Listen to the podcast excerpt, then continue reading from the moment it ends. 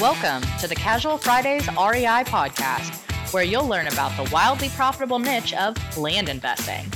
Active land investors Adam Southey and Justin Sleva are here to share their experiences with you so that you can learn how to build massive cash flow and huge profits from this highly lucrative niche.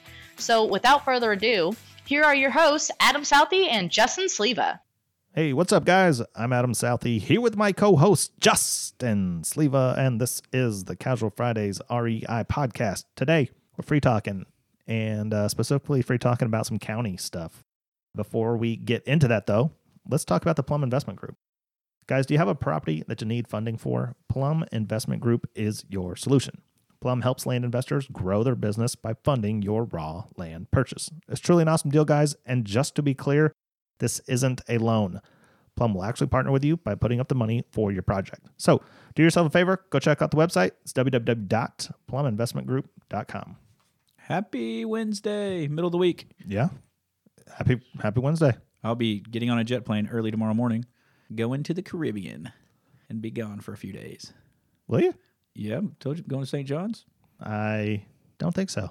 Yeah, I think you're a week ahead no, because this will come out on the 20th. I leave on the twenty first. Oh, you do? That's the next day. Okay.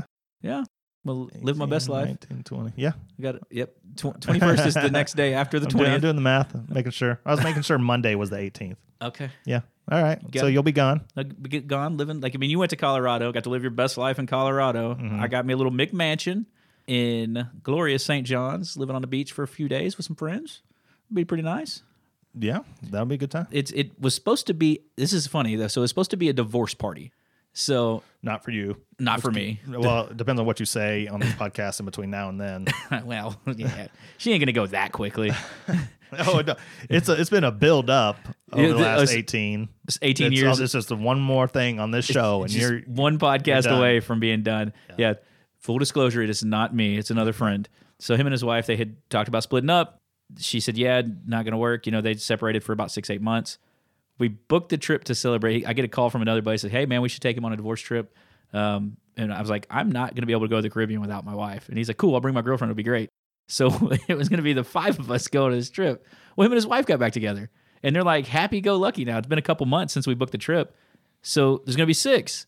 And then another s- couple decided they were going to come too. They're like, oh, yeah, we're going to come too. So it'll be, be a big group of eight. that'll be fun. I'm a little nervous about traveling with eight people though. Well, The logistics of it. Like, think about you got to get from the airport to the ferry. That's two taxis. That's not one taxi. Then you're going to rent a car. You're going to rent a four door Jeep. Okay, that holds five people. yeah, I think that you're all uh, adults, so you'll figure it out. I think everyone knows. Does everyone know the name of the hotel or the Airbnb where the Airbnb is? Uh, it's, uh, yeah, they all know where it's at. They have directions. I've emailed it all. All right. So, say you're an adult. If we get lost, meet me at this house. Yep, this is where you're if at. you can't handle that, catch a flight back home. You shouldn't be here anyway. Yeah, true, true. I like it. I like it. It's a nice place though. I've never been to St. John, so it'll be fun. Uh, I've had some listeners that I talked to outside, and they gave me a bunch of cool tips to go between St. Thomas and St. John. So, Mm. gonna do a little snorkeling, a little beach time, a little little adult drinking, come back cool. with a tan. That's definitely your uh, cup of tea. Oh yeah, I'm gonna be coming back Thanksgiving looking all tan, Sh- schlicked up. that sounds fun to me, but it wouldn't be like like if I ever got married and got divorced, don't take me there. I want to go to to the mountains. You want to go to Bangkok? No. no. come here, girly boy. No. Ain't, nope. Uh, so let's talk about some county stuff. Talk about it. Well, let's let's talk about it because uh, this came up in the group too, right? That's why we came up. That's kind of like the theme lately. It's- yeah, Monday show and today's show. Mm-hmm. But now that I'm talking about, it, I can't remember what came up. With. Oh, it was a letter. Yeah, the survey of sale. Yeah, yeah. yeah I actually yeah. got one today. Here, for- you take it over. I Go got- ahead. I actually got one today from a county in uh, in Texas. It was a survey of sale, and it's funny that a lot of people kind of freak out about them because they're like, "Oh, do I write this out? Do I put the number on it?" And you know, the an- the the big answer is if it's a survey after the fact and they didn't make you have it to uh, to close or to record the deed, they're requesting you do it, but by state law they have to ask. Idaho, I got one there not too long ago that was a hey, can we go on your property to inspect it if we need to so we can revaluation for the current for the recent sale that you had. That one was a little bit different to me, but the one in Texas was like, "Hey, what did you pay for it? What, please send us back." I always tell myself a little bit. They have postage paid envelope in there. I'll take that postage paid envelope and use it for something else. So, okay.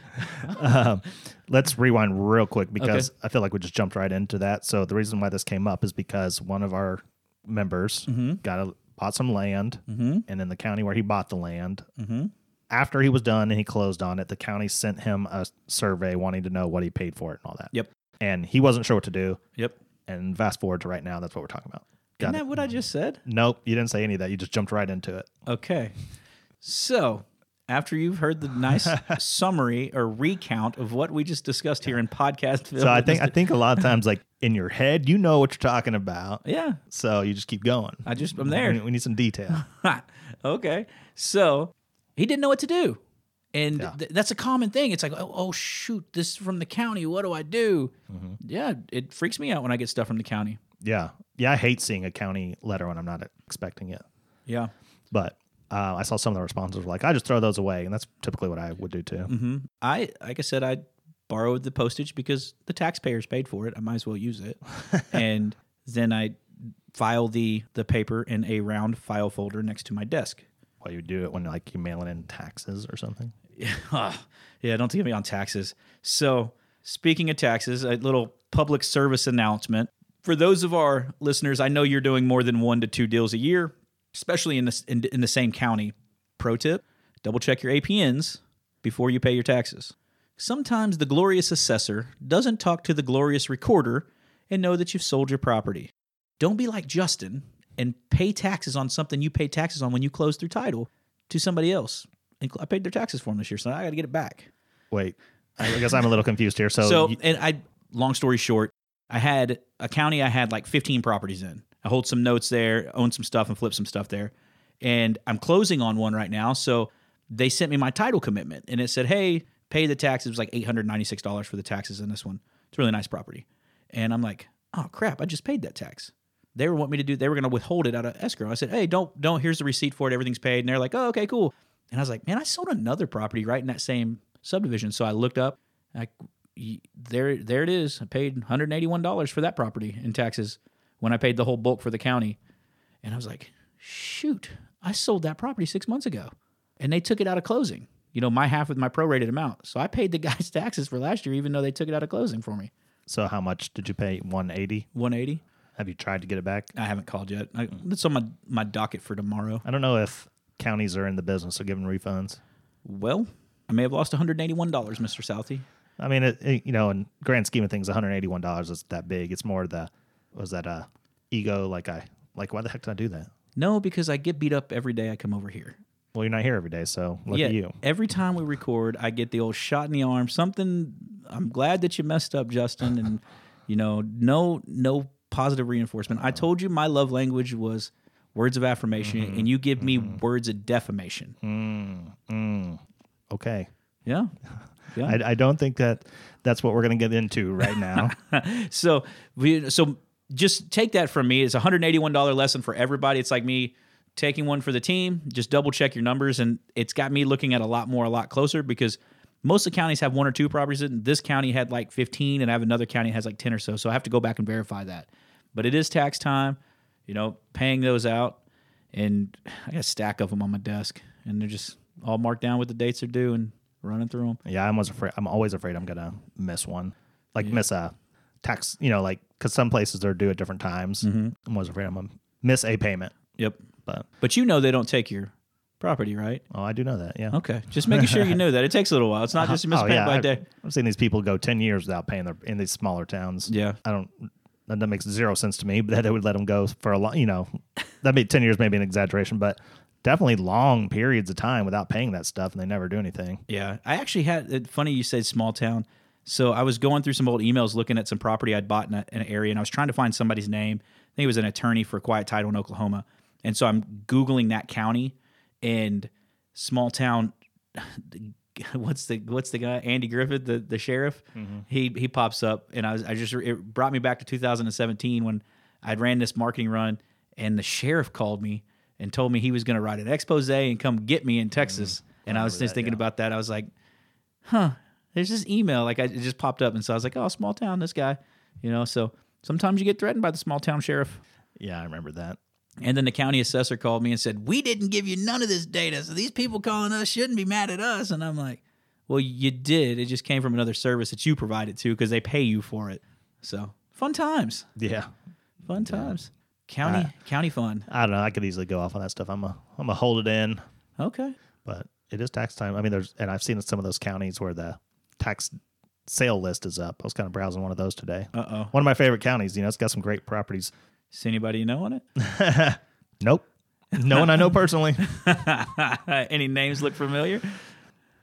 Maybe, maybe not. I'm I, I feel like there's a story here, but you don't want to. Spit, you want to Uh, tell us? We're gonna leave us in suspense. not gonna leave anyone on blast. Okay. Yeah. Okay. But I mean, some people don't pay their property taxes. That's okay. I want high. So it's a Good business. cover. It's a business opportunity for somebody else to buy that tax lien and hold on for it a little while, It is. Yeah. wh- and whatever the interest rate is on that, and, and take that to the bank. There's people that do nothing but that. Yeah. and they're okay with that.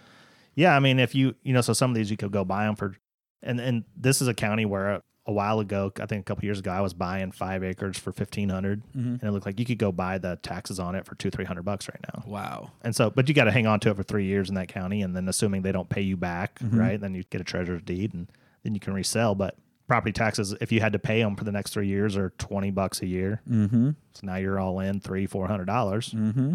Well, that's over a thousand dollars cheaper than what I was paying for them. You can just pass them to investors all day. Yeah. Yeah. So anyway, I thought that was cool. Yeah. got anything else? No. So just just to, as you get ready for Christmas, don't spend all your tax money on Christmas presents yet, yeah, that's pretty good. Pretty good advice. unless you are Adam and he doesn't because he's profit first. And apparently, there's a couple people in the group that are using that. Dude, I, I'm telling you, people that don't use profit first need to make the change. It it it makes a world of difference, and you don't realize it until you do it. I think that's going to be one of my New Year's resolutions. I think I'm going to write that down and set up another account to put tax money in because right now I invest all my tax money year round and try to try to churn that money too. Yeah, it's not just. I mean, it's obviously helpful for tax, but um, paying yourself too, it makes a big difference. Yeah, I don't get to do that. Yeah, the, and, and so that's I why pay that's my- that's I- the whole idea of profit first is that you do get paid. I just pay my wife Yeah. and kids. So, all right, we're going to call it right there, guys. Solid Wednesday. Um, do us a favor go to Facebook, Instagram, and YouTube. Give us a like, give us a follow, and then go to iTunes, go to Stitcher, go to wherever else you're listening to us. Like, rate, review, and subscribe to the show. We appreciate it. We love you. See you Friday. Bye, guys.